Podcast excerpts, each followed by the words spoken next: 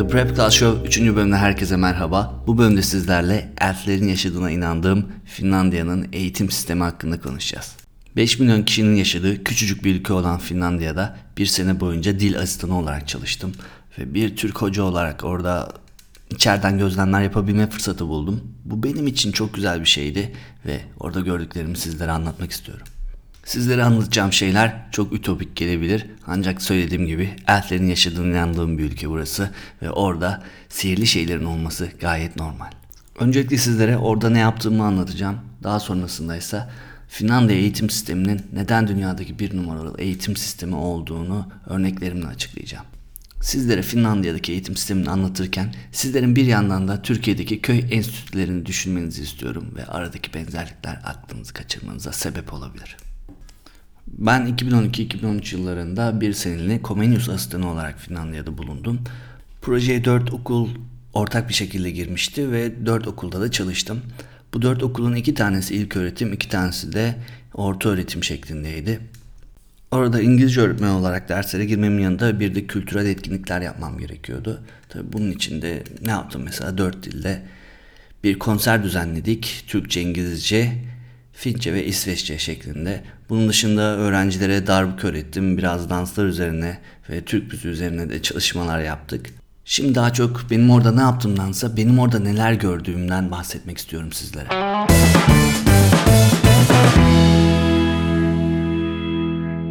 Şimdi Finlandiya dünyadaki birçok eğitim sistemine örnek olabilecek şekilde sağlam, iyi bir eğitim sistemi. Böyle olmalarında sebepleri var. Bu sebeplerin başında öğrencilerin hiçbiri standart bir seçme yerleştirme sınavına girmeden okul kazanabiliyor. Yani öğrenciler bir meslek edinebilmek için kendilerini bir sınavla kanıtlamak zorunda değiller. Peki standart bir test yoksa öğrenciler neye göre seçiliyorlar? Mesela üniversiteye gireceksiniz diyelim. Lisede aldığınız notlar sizi üniversiteye sokuyor. Veya bir liseye gitmek istiyorsunuz diyelim. Ortaokuldaki aldığınız notlar sizi istediğiniz liseye sokuyor arkadaşlar. Bu da şu demek oluyor. Siz sadece kendi puanınızdan sorumlusunuz. Bir başkasıyla yarışmıyorsunuz. Kendiniz istediğiniz puanları tutturabildiğiniz ölçüde istediğiniz şekilde kariyerinizi, istediğiniz şekilde eğitim hayatınızı şekillendirebiliyorsunuz. Tüm hayatınızı değiştirecek tek bir sınava girmediğiniz için de gönül rahatlığıyla eğitiminizi istediğiniz yönde ilerletebiliyorsunuz. Düşünsenize merkezi bir sınav sistemi yok. Yani bunun getirdiği stresle ya da sınav sonrası bir travmayla, sendromla uğraşmıyorsunuz. Yani bu şu demek, öğrencilerin bir bölüme girmeleri için yeterli olup olmadığını bir sınavla bakmıyor adamlar. Onların geri dönüp lise boyunca neler yaptıklarını, ortaokul boyunca neler yaptıklarına bakıyorlar. Ayrıca okulda o kadar aldığınız puan çöpe gitmiyor. Tabii ki de sizin geleceğinizi belirliyor. Öğrenciler okulda yaptıkları başarıyla hayatlarını şekillendiriyorlar tek bir sınavla değil. Finlandiya eğitim sistemini dünyada bir numara yapan sebeplerden bir tanesi ise bu adamlarda hiçbir şekilde özel okul diye bir şey yok. Yani zengini de fakiri de aynı devlet okuluna gidiyor ve aynı eğitimi alıyor. Parası olan da olmayan da iyi kaliteli eğitim sistemine ulaşabiliyor. Bunun için verebileceğim güzel bir örnekse Finlandiya'nın ünlü metal grubu Apocalyptica'nın müzisyenlerinden bir tanesi Noel'u benim sınıfımdaydı. Yani babanızın dünyaca ünlü bir rockstar olmasının hiçbir önemi yok. Kim olursanız olun devlet size iyi bir eğitim vermekle yükümlü. Bu adamların bu kadar iyi bir eğitim sistemine sahip olmalarının sebepleri ise iyi hocalara sahip olması. Üçüncü sebep olarak da bunu gösterebilirim. Öğretmenlik mesleği Finlandiya'da çok değerli bir meslek. En az doktorlar, polisler ya da avukatlar kadar iyi kazanıyor bu adamlar. Ve siz diyelim ki bir ortaokulda matematik öğretmeni olmaya çalışıyorsunuz. Bunun için 6 yıl üniversite okumanız gerekiyor. Yani 4 artı 2 bizdeki yüksek lisans yapmayla aynıya denk geliyor.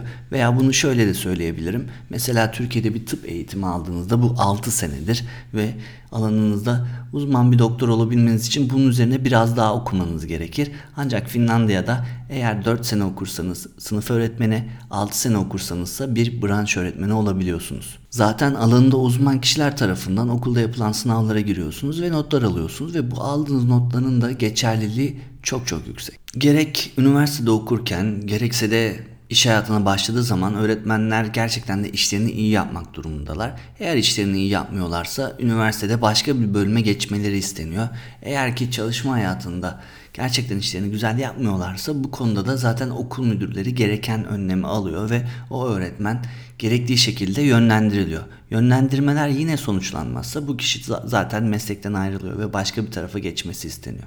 Şimdi Finlandiya eğitim sistemiyle ilgili sayabileceğim dördüncü unsursa şu olacaktır. Bu adamlar 1980'lerden bu yana belirli temel taşların üzerine eğitim sistemlerini kurmaya çalışıyorlar. Peki nedir bu temel taşlar diyecek olursak birincisi toplumdaki eşitliği sağlayabilmek için eğitim sistemini kullanıyorlar. Bunun ilk önce eğitim sistemiyle olabileceğini söylüyorlar. Yani bizdeki ağaç yaşken eğilir atasözünü birebir uyguluyorlar. Az önce anlattığım gibi özel okulların olmaması, zenginin de fakirin de aynı devlet okuluna gitmesi buna bir örnek. Bu temel taşların bir diğeri ise şu.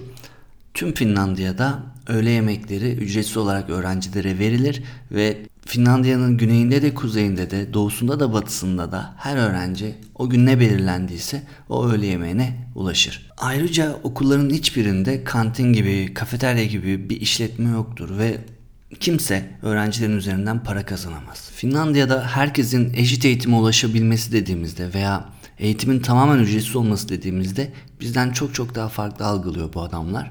Bunu da birkaç örnekle açıklamak istiyorum sizlere. Şimdi Finlandiya'da eğitim ücretsiz derken eğitime ulaşmak da ücretsiz bir şey. Yani öğrencilerin okula gidebilmesi için otobüslere para vermemesi demek oluyor bu.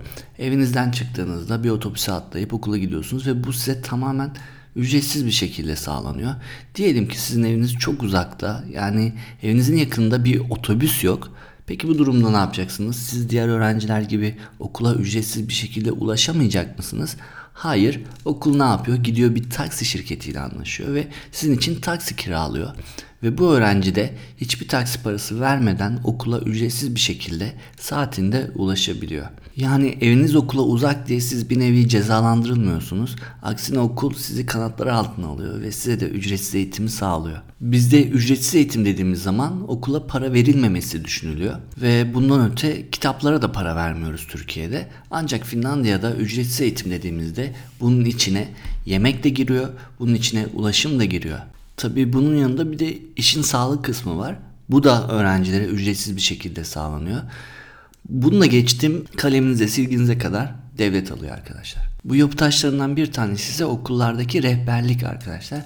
Okullar her daim öğrencinin yanında oluyor ve öğrencinin ne sorunu varsa bununla birebir ilgileniliyor. Finlandiya eğitim sistemini bir numaralı yapan sebeplerden bir diğeri ise yani beşinci sebep ise öğrencilerin okullara geç yaşlarda başlamaları.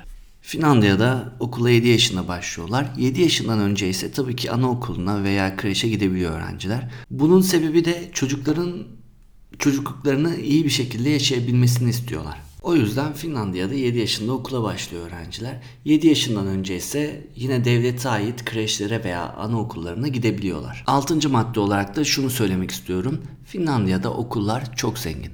Tabi bu zenginlik sadece para anlamında değil, öğretmen ve müfredat olarak da çok zengin bir menüye sahip. Burada müfredat kısmının altını çizmek istiyorum. Bu adamlar okulların öğrencileri gerçek hayata hazırlamaları için ellerinden geleni yapıyorlar. Şimdi tabii ki de bu adamlarda bizim klasik eğitim dediğimiz temel noktalar var. Ne, nedir bunlar? Mesela bir matematik eğitimi, bir dil eğitimi ya da edebiyat eğitimi ya da ana dilin eğitimi gibi.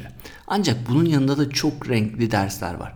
Ben orada bulunduğum süre boyunca farklı farklı derslere girmeye çalıştım. Ne zaman bir boş dersim olsa gittim başka bir hocanın dersine girmeye çalıştım. Neydi bu dersler? Mesela bir atölye dersleri var ve okul öğrencilere kendi mobilyalarını yapmayı öğretiyor. Veya kızlar için makyaj yapma dersleri var arkadaşlar. Veya kuaförlük dersleri var. Veya ev ekonomisi dersi için kocaman mutfakları var. Bizdeki gastronomi bölümlerini aratmayacak büyüklükte mutfaklarda öğrenciler yemek yapmayı, kendi yemeklerini nasıl hazırlamaları gerektiğini, sağlıklı beslenme yollarını burada öğreniyorlar. Size az önce de bahsettiğim gibi bu gözlemlerimi ilk ve ortaokulda gerçekleştirdim. Yani 13-14 yaşında bir öğrenci makyaj yapmayı öğreniyor ya da ev ekonomisi dersinde kendi yemeğini nasıl hazırlayacağını öğreniyor. Bu adamlar ciddi şekilde ağaç yaşken eğilir atasözünü benimsemiş durumdalar. Finlandiya ile ilgili size verebileceğim 8. madde okulların geç saatte başlaması. Okullar 9-9.30 arasında başlıyor. İlkokulda dersler 45 dakikadır. Ortaokula geldiğinizde artık dersler 75 dakikaya çıkar ve bu şekilde de devam eder. Günlük sadece 4 tane derse girersiniz.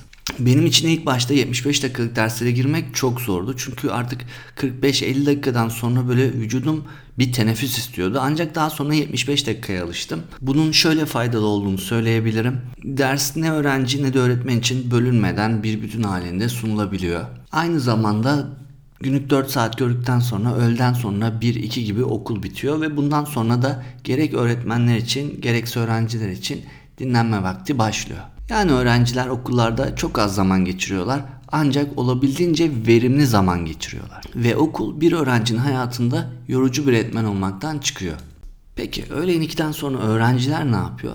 Arkadaşlar öğrenciler okulun tüm kaynaklarından istedikleri gibi yararlanabilirler. Mesela okulların içinde küçük internet kafeler, bilardo salonları ya da a, spor salonları var. Öğrenciler 2'den sonra diledikleri gibi buralardan yararlanabiliyorlar. Okul öğrencilerin böyle bir an önce bitse de gitsek dedikleri bir yer olmaktan çıkıyor ve zamanlarını geçirebildikleri, kendilerini geliştirebildikleri bir eğitim yuvasına dönüşüyor. Finlandiya eğitim sistemini bir numara yapan sebeplerden bir tanesi de çok rahat öğrenme ortamı. Şimdi buraya kadar saydıklarımdan sonra daha ne kadar rahat olabilir diye düşünüyorsunuz. Bunu şöyle açıklamak istiyorum.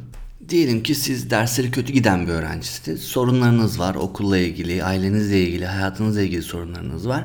Ve dersleriniz çok kötüye gidiyor. Ee, hatta o kadar kötüye gidiyor ki notlarınız böyle giderse okuldan atılmanıza sebep olacak. Bu durumda peki ne yapabilirsiniz? Finlandiya'da Yopo Class dedikleri Yopo sınıfları oluşturuluyor. Yani notlarınız kötü gidiyorsa siz de Yopo sınıfında bir öğrenci oluyorsunuz. Tabii bizde mesela okumayan öğrencinin meslek lisesine gitmesi gibi algılanmasın bu. O yüzden sizlere Yopo sınıflarının özelliklerinden bahsedeyim. Okulun en sorumlu öğrencileri Yopo sınıfına gidiyor. Ancak bu öğrencilere kendi sınıflarını tasarlama şansı veriliyor. Yopo sınıfının her sene bir bütçesi oluyor ve bu bütçeyle ister öğrenciler sınıftaki mobilyaları yenileyebilir, isterlerse bu parayı tutup kendi eğitimleri için farklı şekilde değerlendirebilirler. Yopo sınıfları normal sınıflara göre daha küçük sınıflar. Mesela 12-14 kişilik sınıflarda ders görürken öğrenciler Yopo sınıfı 6-7 kişilik sınıfta oluyor. Ayrıca bildiğimiz sınıf gibi de değil içerisi. Mesela içeride kahve ya da çay makineleri var. Öğrenciler kendilerine büyük bir koltuk alıyorlar ve bu koltukta uzanarak ders dinleyebiliyorlar. Sıra dediğimiz bir şey de yok büyük yuvarlak bir masa oluyor ve o masanın etrafında öğrenciler birbirlerine bakarak ders çalışıyorlar. Ayrıca sınıfların içinde teknoloji kullanımı da olabildiğince serbest oluyor. Yani Finlandiya kaybetmek üzere olduğu öğrenciyi geri kazanmak için cebindeki parayı harcıyor, elinden geleni yapıyor. Gelelim son ve 10. maddeye. Evet Finlandiya'da ödev diye bir şey yok. Okulda aldıkları eğitim o kadar yeterli ki bunun üzerine eve gidip bir de ödev yapması, araştırma yapması ya da bir dershaneye yazılması gibi bir durum söz konusu değil. Yani okul öğrencilerin hayatlarından olabildiğince az şey çalıyor. Şimdi bu durumu birazcık Türkiye ile karşılaştıracak olursak veya ben en azından ortaokuldayken, lisedeyken okulda aldığım eğitim yetmezdi ve bunun üzerine bir de dershaneye gitmek zorunda kalırdım. Bazen dershane de yetmezdi. Bunun üzerine ne bileyim bir özel ders alınırdı. Hayatım bu şekilde dolup gidiyordu. Bir de mesela okulda verilen müzik eğitimi iyi olmadığı için ben gitar kursuna gittiğimi hatırlıyorum. Yani okullar yeterli olmadığı için ben okul dışında da çok fazla zaman harcıyordum eğitimime. Sanırım bu senaryo beni dinleyen herkes için geçerli. Ancak Finlandiya'da ise bu durum tam tersi.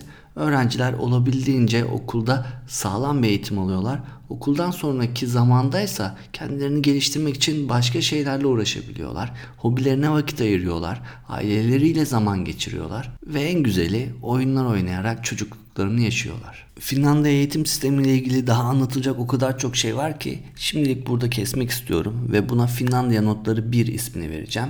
The Prep Class Show'un ilerleyen bölümlerinde Finlandiya notlarının devamını dinleyebileceksiniz arkadaşlar. Bu podcast'i Spotify, iTunes, Stitches ve SoundCloud üzerinden dinleyebilirsiniz. Ayrıca hazırlıksınıfı.com adresimden de bu podcast'in bölümlerine ulaşmanız mümkün. Beni dinlediğiniz için teşekkür ederim. The Prep Class Show 3. bölüm burada bitmiştir. Bir sonraki bölümde görüşmek üzere.